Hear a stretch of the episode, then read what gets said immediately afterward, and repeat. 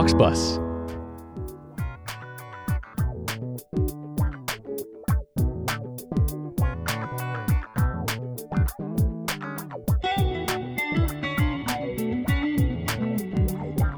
Welcome, everybody, to the podcast, Relationships. Let's talk about it. I'm Prepo Toplitsky. I'm a psychotherapist specializing in relationship issues. Everybody's got one partners, family, friends, co workers, neighbors, relationships. Let's talk about it.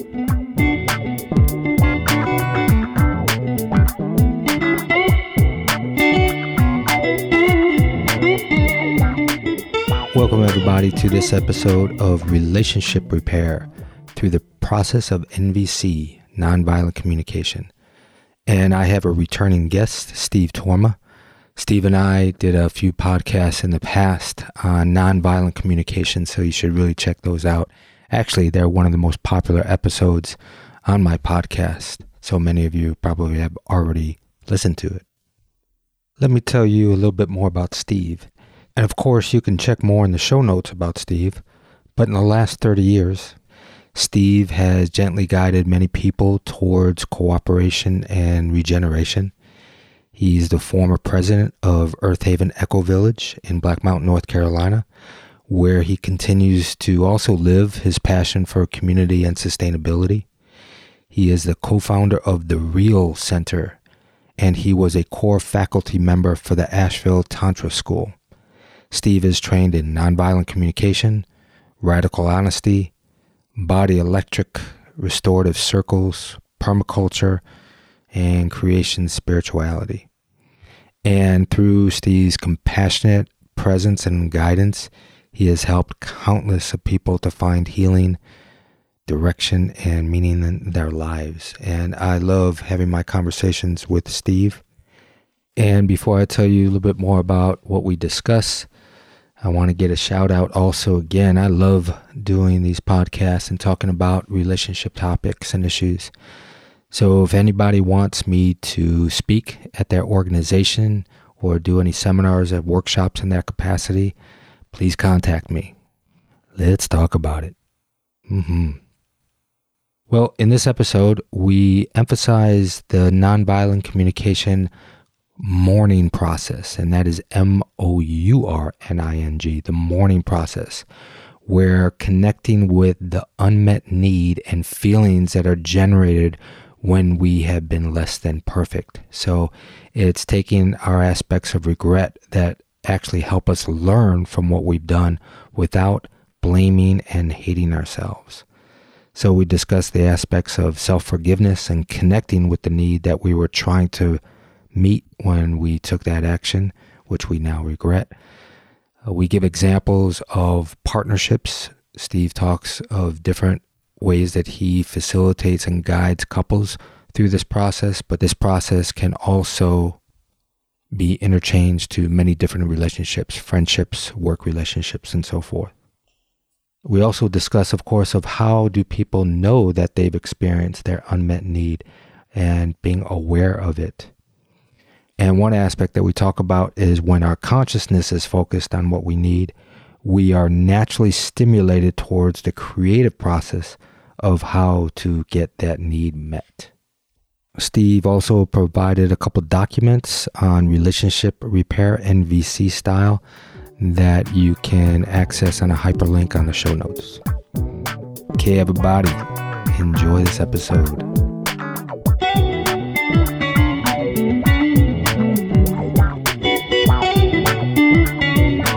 All right, here we are again, Steve. I really appreciate you wanting to have these conversations, and uh, I love what we're going to talk about today because we're going to talk about relationship repair, especially from the NVC model. Mm. And I just want people to know too, it's a, it's a Saturday afternoon here in Asheville. I got my mobile unit out at Steve's place, and it is raining and there's some thunder. So uh, you're going to hear that in the background, and that's just how it's going to be. You're going to be enjoying yeah. a rainy Saturday afternoon with Stephen Prepo. Oh, thanks for having me, Prepo. I, I think in some ways the rain and the thunder is uh, kind of a, a, a nice image to have in the background because, like, right, conflict and relationship struggles, like a lot of rain and thunder, tears and anger. And so, in some ways, it's like, oh, that's a nice going on in the background, I symbol what we're trying to talk about. And then it clears up. Yeah, yeah exactly.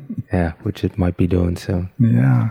So, you want to give people that haven't listened to the NVC communi- nonviolent communication podcast that I believe was back in the fall. Yeah. Uh, it will be in the show notes that you can refer to. But can you give a, a brief synopsis of what that is? Yeah, sure. Thanks. Nonviolent communication is also called compassionate communication and uh, was developed by a man named Marshall Rosenberg. And the basic idea is it's built on the assumption that everything people ever do is an attempt to meet one of these universal human needs, the needs that we all have that are required for us to thrive, and that our feelings exist moment by moment to give us information uh, about whether needs have been met or not.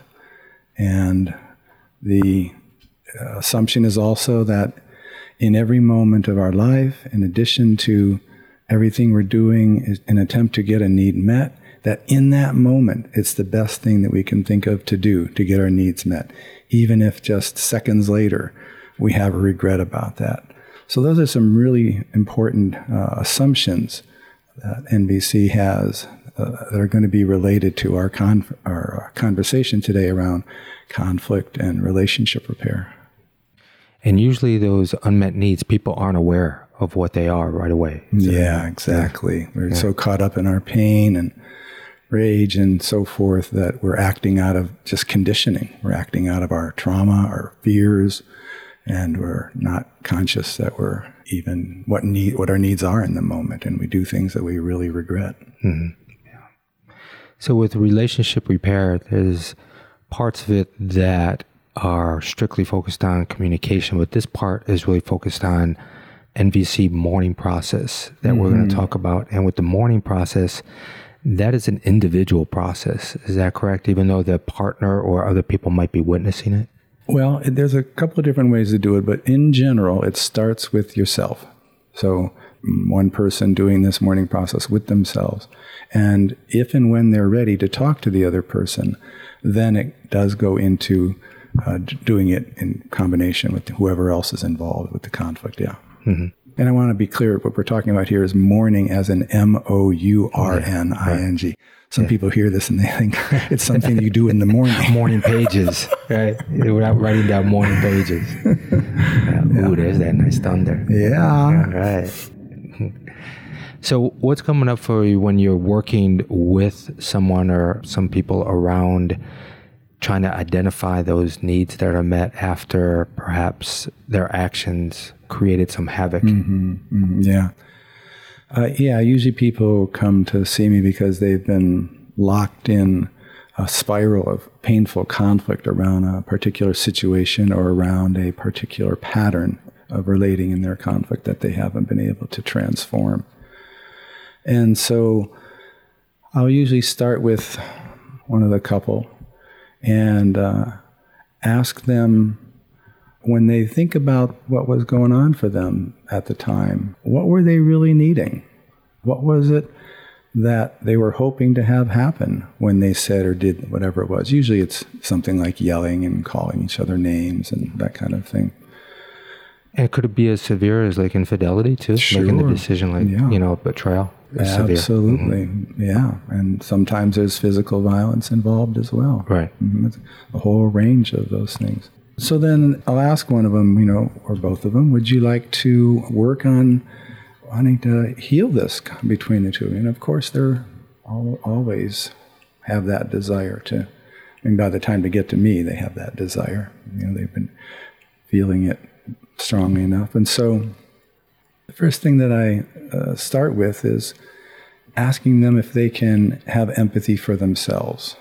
And what that means in the NVC model is when you said or did what you said or did at that time, what were you feeling? And what were you what needs were you trying to get met? So a typical response would be, you know, where one of them said to the other, you know, you're just you're just so selfish and self absorbed and I hate you. I'll say, What was going on in your body at the time? And they'll drop in and they'll they'll say there was well there was rage and there was fear and there was longing for connection and so forth and so they'll say okay then those feelings exist because you were having really precious needs that were wanting to be met so what were those needs and they'll say well i was wanting to be understood you know i just you know she wasn't listening or he wasn't listening okay so you were really wanting uh, to be heard. You were wanting to be heard. Yeah, and they, she just doesn't get me. He just doesn't get me. Okay, so you really want to be understood. Yeah, and they don't get what the impact of that is on me. Like, I say, hey, so there's a need for empathy. So right there, within the first minute or two, they've named these really precious needs to be heard, to be understood, and for empathy. And then I'll ask the other person, well, what were you wanting when you responded the way that you did? You know, whatever that was. You raised your fist or you walked out of the room. And, and very often it's very similar feelings and very similar needs. Mm.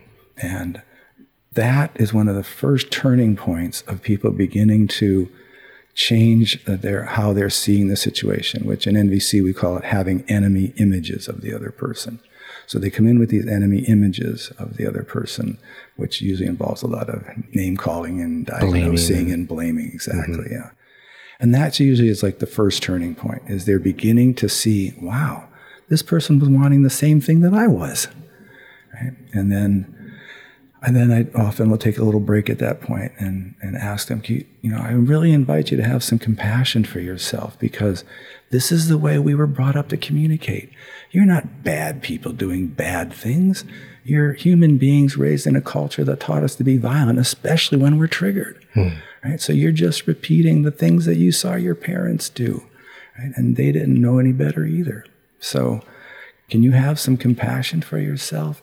That you were doing the best thing you could at the time. And then I can usually visibly see them relaxing a bit. Like hmm. some of the tension and fear and so like, like, drains out of their body a little. And they recognize that, don't they? Inside their body, yes. there's a there's a release, there's a relief yes. for some mm-hmm. softening. Yeah, because when we do something that clearly doesn't meet another person's needs, especially people we love, we not only have judgments of them, then we have judgments of ourselves. And so when we can let go of those judgments of ourselves, or at least loosen up on them, then our heart can open a little bit more to our partners. And we can like consider, oh, they weren't doing that because they hate me or they're trying to use me or whatever other images or diagnoses that I had of them. They were doing that because they were scared. They were hurting. And so that that then becomes a point at which some softening happens and then I can kind of go into the next layer of questions, which is like, when you said or did what you said or did, you know, so say someone, you know, the name calling, what do you think it felt? How do you think it felt in the other person? Oh, I never thought about that. Yeah. When I said that, that probably hurt because, you know, they were probably really needing understanding or empathy they then begin to ask them questions about the other person.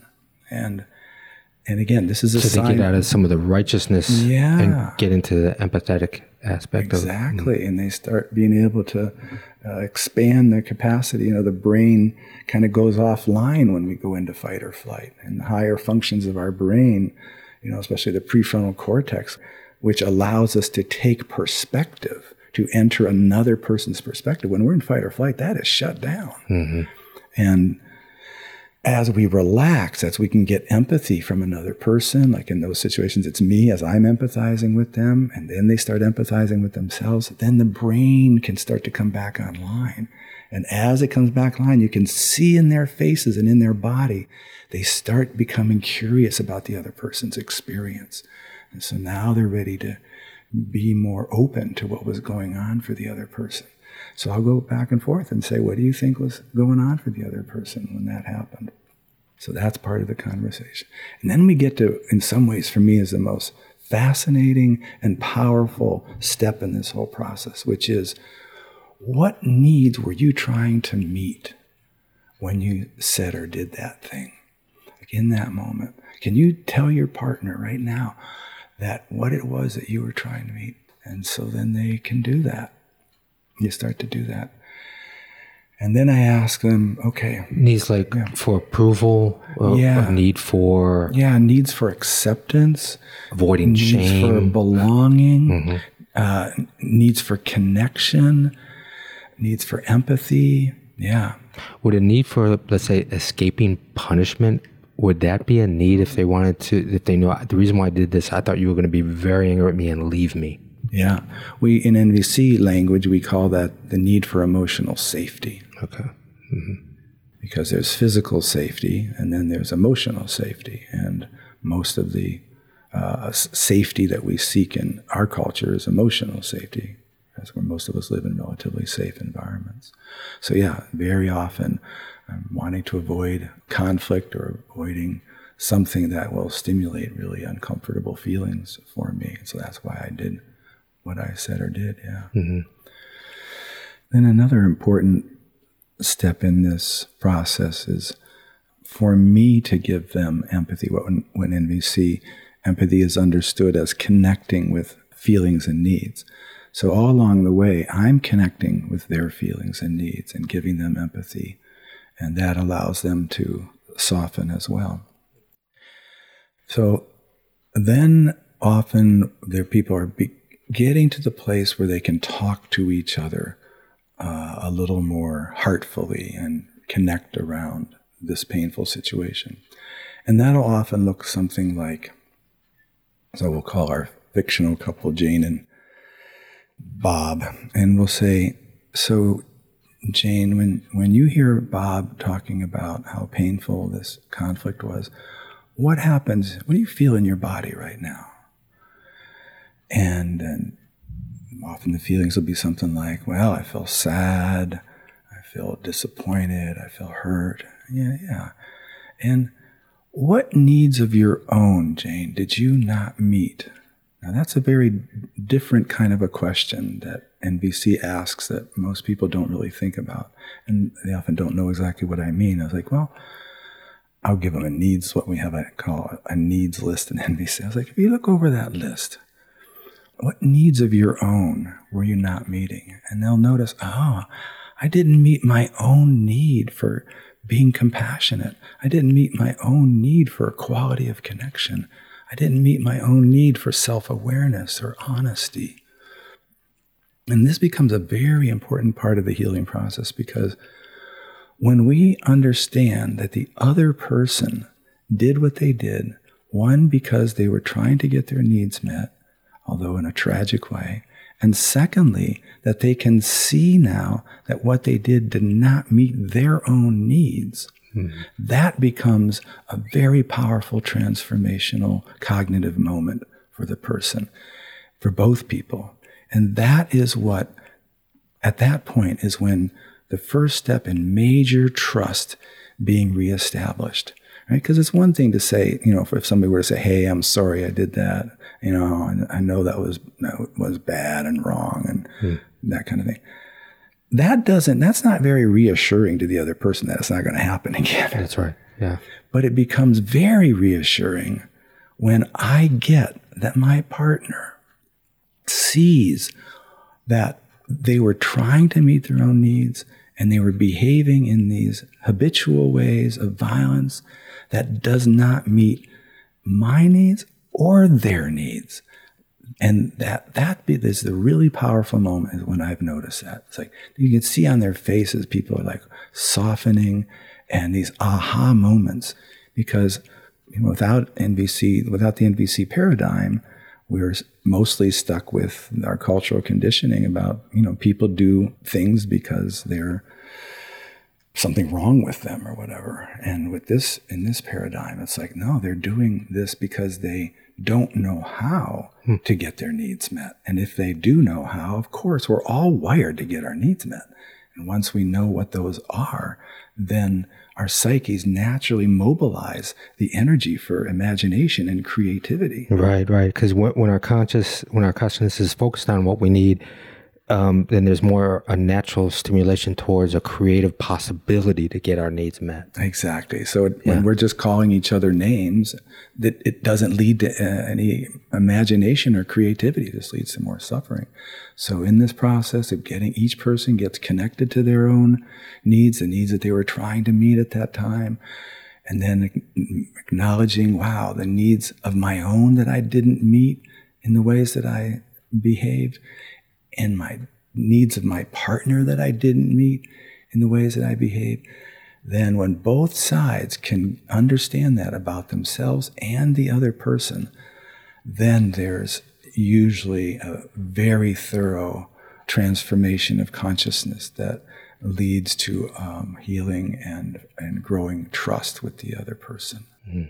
And do you ever have it where maybe one of the partners or the other person, when they find out what need was being met by that person that they make suggestions to them of another way yeah. that they could have got their needs met that would have benefited uh, yeah. the relationship absolutely mm-hmm. in fact that's usually one of the steps in the process is after each person feels satisfied that they've been heard and satisfied that they really understand the other person then i propose the question to them of so if a similar situation comes up in the future how would you like to handle it differently? Mm.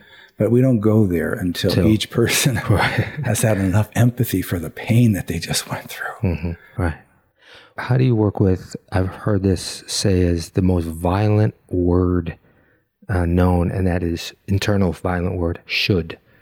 so you know that's a lot of the unmet needs is people are saying i should have done it this way i i should have if i would have just done it this way and when they're made a mistake and there's self-deprecation and, and shame how do you work with getting people out of or understanding that what impact that should has on an un, unmet need? Yeah beautiful. So one of the practices one of the core practices in nvc is that anytime we hear ourselves making these statements self-deprecating kind of statements or demand statements or judgment statements toward ourselves that that statement itself is an, a tragic expression of my unmet needs. So if I hear myself saying, Oh, I was such an idiot, I should have known better, mm.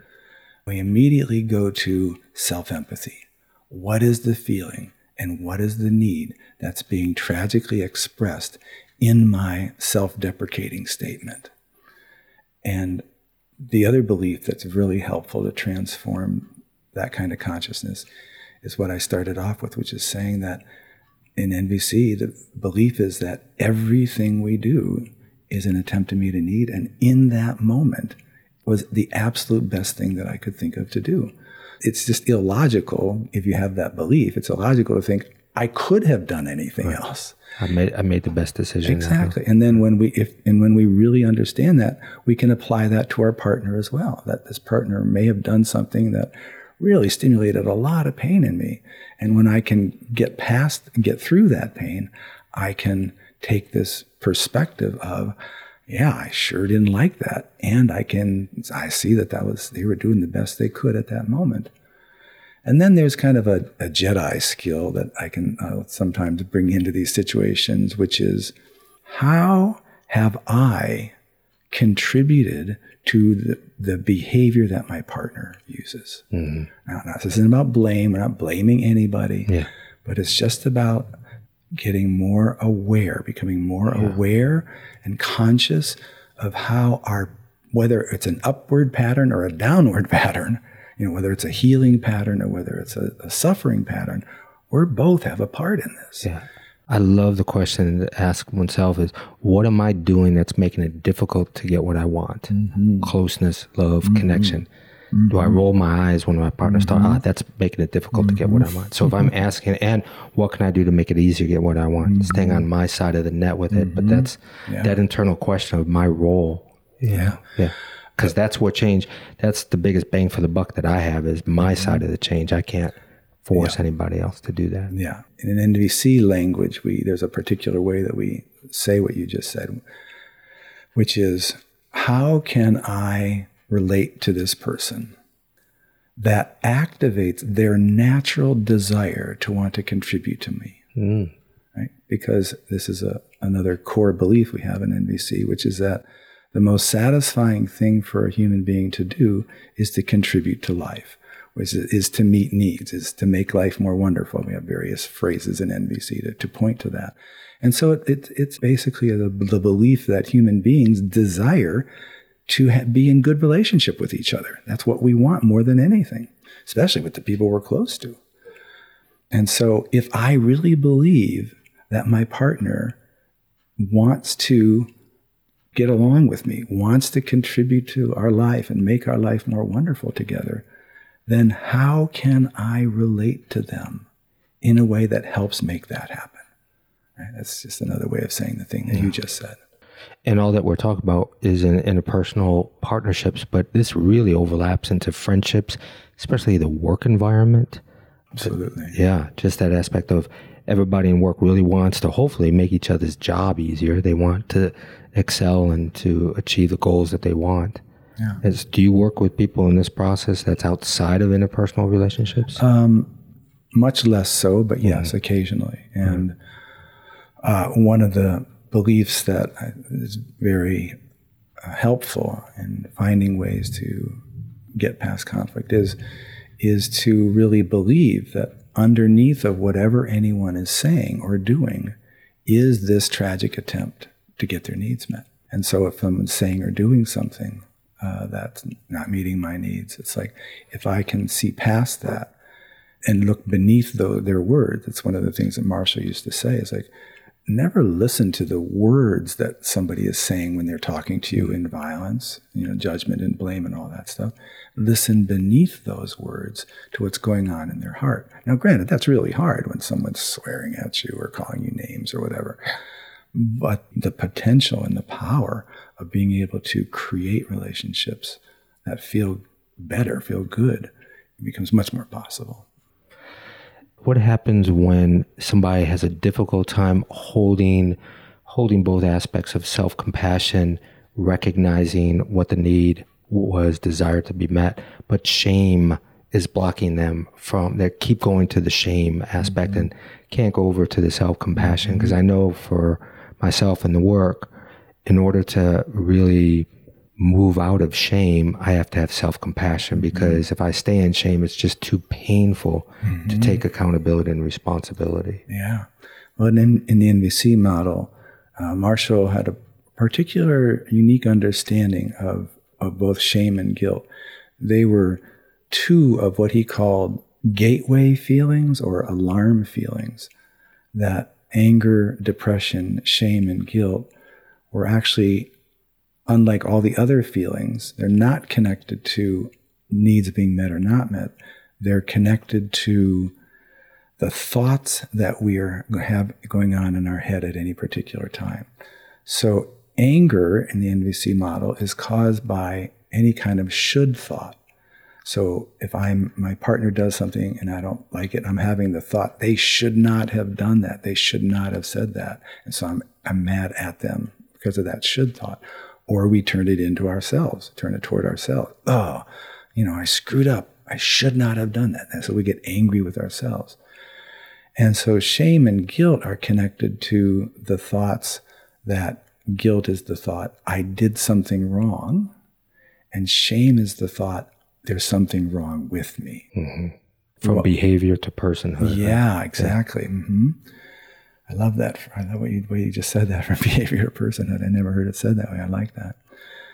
And so in, in, in the NVC system, we are really mindful that when I feel shame or I feel guilt, is again, I recognize that, oh, this is part of me having internalized whatever kind of violence I grew up with. Because how many times, have, you know, growing up, have we heard people say things like, what's wrong with you? What's the matter with you?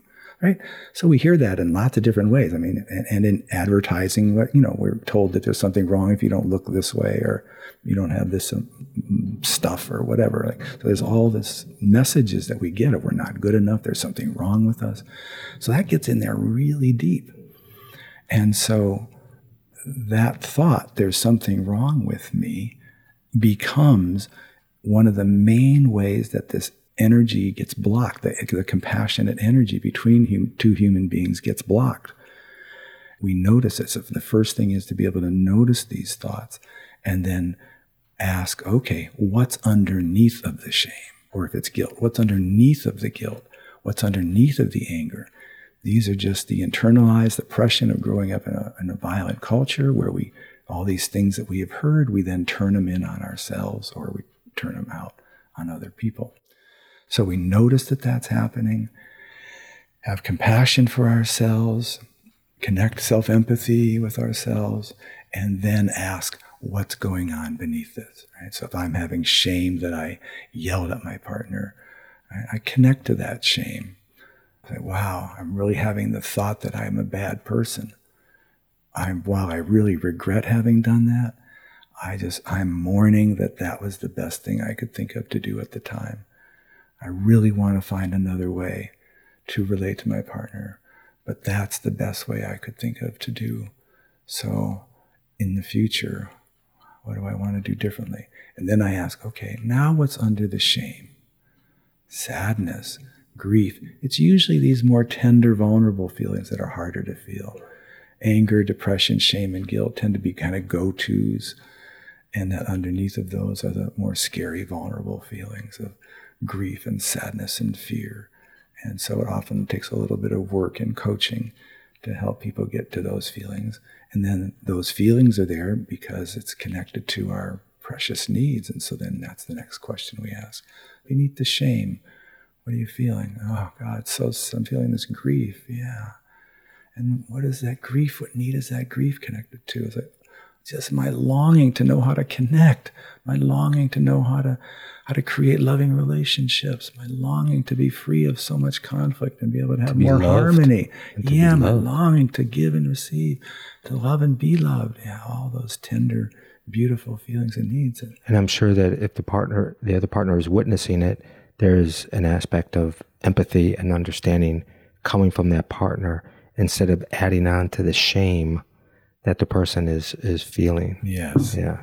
Yeah. So after people get through the initial phases of a, of working with a conflict, then there's so much more openness to that heart connection. The mourning process. Can somebody just even write down a whole bunch of shit that they've been holding on to for years and years and years and just go through each one on a list of, you know, remember when you got kicked off of a baseball team mm-hmm. because you did something wrong or yeah. you, you should have mm-hmm. um, spoke to people differently and you mm-hmm. didn't and all the mm-hmm. way down is that something that when people get this that they can continually do this yeah. for themselves as opposed to in partnership absolutely absolutely it's a it's a wonderful process to do with myself in fact before i do it with another person it's necessary to do it with myself because we're usually when we're in the presence of the other person, it's not usually possible to do this. So the mourning process usually starts with myself. But yeah, I could look back on my life, which I did when I first learned the mourning process, you know, 10 years ago or so. I started going through my life. Like, I remember one that was, I had particular shame about was when I was a teenager. I used to shoot birds just for fun. And now, you know, I just I'm, have so much reverence for nature. I'm like, I, when I think back to shooting birds for fun, I'm like, oh my God. What was yes. the unmet need there? What I uncovered at the time was play and excitement, you know, that I was, I was kind of bored and had a lot of self hatred and uh, frustration in my life. And I was looking for some way to have some excitement and fun. And, and it took me a while to like really get over that. Mm. But I, I just I had enough time doing that and realizing uh, that at the time made sense. Given I was where I, know, I was out on the farm and mm-hmm. we had 22 and there's lots of birds around and you know it's the whole thing that we just kind of adopt the values of the people around us. We don't know any better. And for instance, that example that you gave you having that process and having more self compassion for you, is it easier for you then to have compassion, let's say, for a safari hunter that maybe is not aware of their unmet needs? And as we were talking about before, the aspect of that's bad, you know, that goes through. But because of that process, do you have more understanding and empathy? Yes, absolutely. That's one of the most important things that comes out of this is when we learn to forgive ourselves, then we can learn to forgive others as well. In addition to that, there's another very important thing that can happen, which is I can have more influence on other people to encourage them to adopt compassionate behaviors. You know, so with someone who's, uh, use, use the safari hunter, for example, if, if I would like to convince them or encourage them to find another way to get their needs met that doesn't involve taking the lives of animals, I'm going to have more possibility of connecting with them and, and then hearing what my heart's longing is and greater possibility that they will actually change their behavior if I can approach them with compassionate energy. If I can approach them with the understanding that I get that you're trying to meet needs, that kind of thing. So that becomes another way in which self compassion leads to greater compassion in the world because I can understand people and I can choose to talk to people in a way that they're more likely to listen. Hmm. That's interesting because it just came up to me around the, even the political situation. And if more candidates are out there really trying to understand people's unmet needs, that would be an interesting, perhaps, change of how we go about meeting people's needs. Yeah, absolutely. These political dialogues uh, are most often just uh, filled with a lot of blame and judgment and diagnosing each other and shaming each other, which is why they don't get very far. Mm-hmm. There is this other concept that we use in NVC sometimes called a post rehearsal. Post rehearsal. It's like the opposite of a rehearsal. Uh-huh. So in a rehearsal, you practice something before you do it, and in a post rehearsal, you replay something after you've done it. And, and I know lots of you know systems use some version of this, but I, I think it's particularly useful. So if I have the time during a coaching session, I will ask people. So if you were to do this over again, let's go through the steps of what happened. And let's look at each of the major points along the way of this conflict and ask each other, what could we have done differently, right? Because conflict isn't usually one thing that happens. It's usually, you know, a bunch of steps that led to deeper and deeper pain. And then you avoid the, I should have done this, right? Yeah. Exactly. So now it's like, oh, next time I would rather, so mm. rather than, you know, leaving the room and slamming the door, I, next time I would have, I think I would like to try asking for 10 minutes to just breathe together right? And when, you know, another person may say, yeah, and, and instead of, you know, screaming at you, I might decide, hey, you know, can we turn on the music and just dance wild for 15 minutes? Right. So, and there's, you know, there's an infinite number of ways to redo something, but it's kind of like you're back to being a team, right? Rather than an adversaries, you're back to being a team. Like, okay, how can we free ourselves, you know, from this process? So that we go from adversary to teammates. And you and I talked about this before on the other podcast because that's a great way of using visualization. When we see ourselves performing a certain way, of course, when we see ourselves in a behavior or speaking a certain way, our body doesn't know the difference between the rea- reality of that or visualization. It believes that we've done it. So if we see that post rehearsal over and over and over again, we're creating a new neural pathway for a new automatic response. Exactly. That's great. Exactly. And if it's in our conscious mind, we can also remind each other in a heartful way rather than in a demanding way. We can remind each other, hey, remember last time when we got to this point and we said that instead of doing that, we would rather, you know, try this thing. Let's try that now. So it, it leads to greater creativity. Mm-hmm uh, Rainbow and I used to play with the acting part where a director would just say, "All right, cut, take two. And we would literally, when we would be messing up, one of us would make that sound of clapping, take two, and we would try it again at all, not dwell on the, the past aspect. And so this seems like a, a good way of also like, all right, let's just try something else. We know that we can, we have these possibilities and yeah. the creative aspects of doing it together differently. Yeah. That's part of what's really exciting to me right now. Is mm. there's like so much creativity bursting out about how to do things differently. You know, granted, we're still stuck in a lot of old violent ways in, in our culture, but there's also a tremendous amount of creativity happening right now, all different modalities that are being developed to deal both with the tendencies, the present tendencies that we have to be violent, as well as the effects of violence that we are carrying in our bodies right now from our own lives and from you know intergenerational trauma and so forth. Yeah. yeah. You know, it's a it's a great focus that you talk about with what we're talking about about repair because there's so much focus on conflict resolution as opposed to not even talking about that. To me, resolution means you resolve something and there's something else to resolve. So you're not really focused on the transformation. I like the word conflict transformation instead. But when we're focused on repair, that's the whole key of why conflict is there, mm-hmm. is for understanding. Mm-hmm. And so when we do repair well, mm-hmm. we go mm-hmm. back into harmony and connection in that deeper form. So mm-hmm. focusing on ways of repair and understanding repair, I think is so much better than even the aspect of using the word conflict resolution. Yeah, beautiful. So we get to both learn, we both get to heal from what happened, and we learn new pathways uh, for the future. And that, that becomes then a kind of an upward spiral. Yeah. So I know on my end, another aspect of repair that couples always talk about and they get tripped up on it. I get tripped on it is the aspect of forgiveness. Mm-hmm. You know, they ask for it, they want it mm-hmm. to be mm-hmm. absolved and, and to feel good about it. But that's a that's a huge process in itself. Yeah.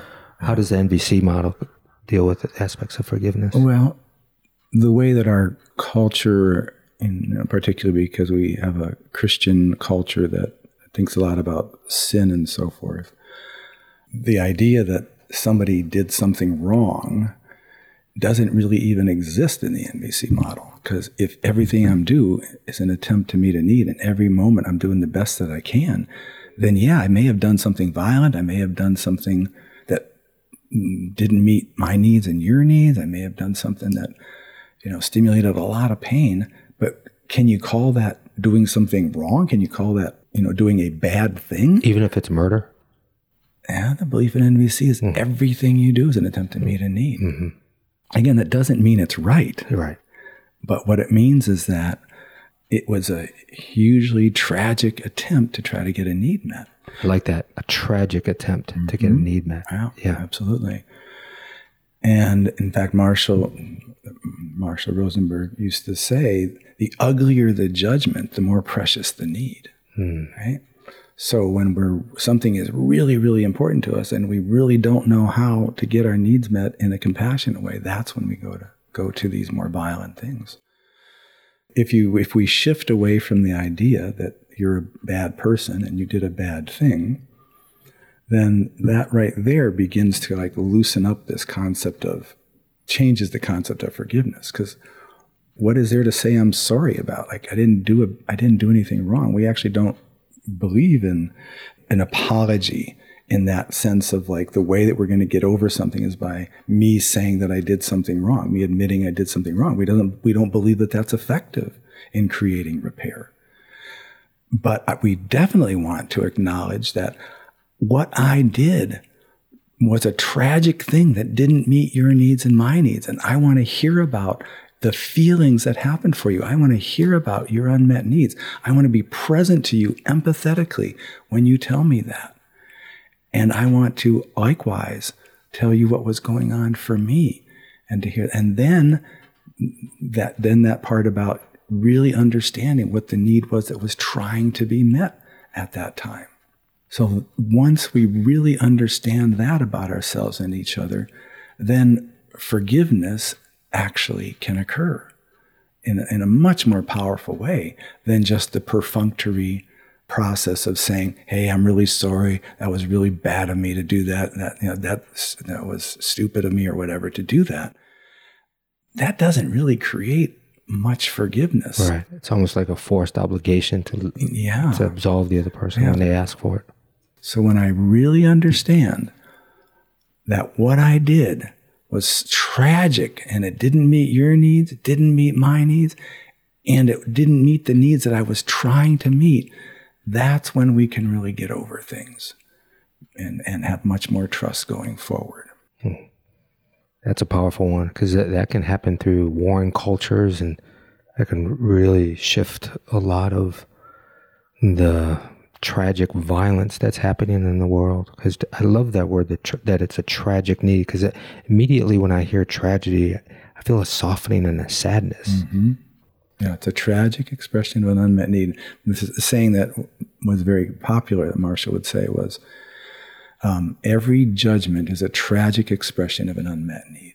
Right? So I think you know people can really relate to that. We, the names that we call people, you're selfish, you're an idiot, you're a jerk, or racial slurs, or all that kind of stuff. It's all tragic expressions of an need. Tragic because in that moment, I'm very unlikely I'm going to get my needs met. Right? You're talking to me in a way that, that, that I'm not appreciating. It's not meeting my needs, and I call you a name you're just, you know, Prepo, you're just a selfish SOB. You're not going to change in that moment and say, oh, gosh, Steve, right. here, what would you prefer I say? you know, yeah. So that's tragic because I'm not likely to get my needs met in, in that moment. Right. So that could be a lot of even healing for people that have grown up in violent households, alcoholic families, and so forth to really understand that it was tragic the way that that person was trying to get their needs. Yeah, I did a lot of work around my relationship with my father. Mm. In that way, it's like you know because he used to yell and hit me, and it took a lot of years of you know therapy and thinking about it, particularly through the NVC lens, to realize. And then knowing some things toward the end of his life, he told me some things about his life that I hadn't known about. I was like, oh, okay, you're just playing out the violence that get passed on to you. Mm and in fact, he actually toward my mom, he was he had actually broke the cycle of violence. You know, his parents, my grandparents, my grandfather. Uh, he told me I, I, never saw it, but my dad told me that his father, my grandfather, hit his wife, my grandmother, and my dad saw that and was very had a, felt a lot of sadness and grief and vowed that he would never do that if he got married, and he didn't. Right, so we're all invited in our lifetime to see how much violence we can transform that's been passed down to us. That's how I see it. And we'll be more or less successful in that journey. And then the next generation picks it up from there to see how much they can transform. And people that want to try to have something that they could reference, you have something that we're going to post up on the show notes? Yeah, I'm going to uh, have this one page, well, front and back of the page, called Relationship Repair NVC Style. And it goes through the step by step process of uh, how to do relationship repair. And I just want to, you know, acknowledge the people that while this is on a piece of paper, all written out very logically, step by step, that it doesn't often happen that logically. Um, but it does. It, this will be a very good guide to help people work yeah. through it. So I'll have that on our show notes for people to refer to. Beautiful. Well, thanks, man. You met an unmet need of continuing this process with you, talking about relationship and relationship repair. And I love the work that you're doing out in the mm-hmm. world and collaborating and hearing the name over and over. And mm-hmm. I get to mm-hmm. see you and making excuses to even just spend an, an hour with you. So mm. thanks, man. Thanks, people. I love the work that you're doing and hooking people up with some really good resources and ideas. Keep it up. Thanks, man. Relationships. Let's talk about it. Is a production of HeartShare Counseling and Consulting, PC, of Asheville, North Carolina. For more on licensed counselor Prepo Teplitsky, visit heartsharecounseling.com. Theme music by Adi the Monk. This content is intended for informational purposes only, is not a substitute for professional counseling and psychotherapy, medical advice, diagnosis, or treatment, and does not constitute medical or other professional advice. Relationships, Let's Talk About It, is produced by Auxbus. You can create your own professional podcast today, faster and easier. Try it for free at auxbus.com. That's A U X B U S.com. Auxbus.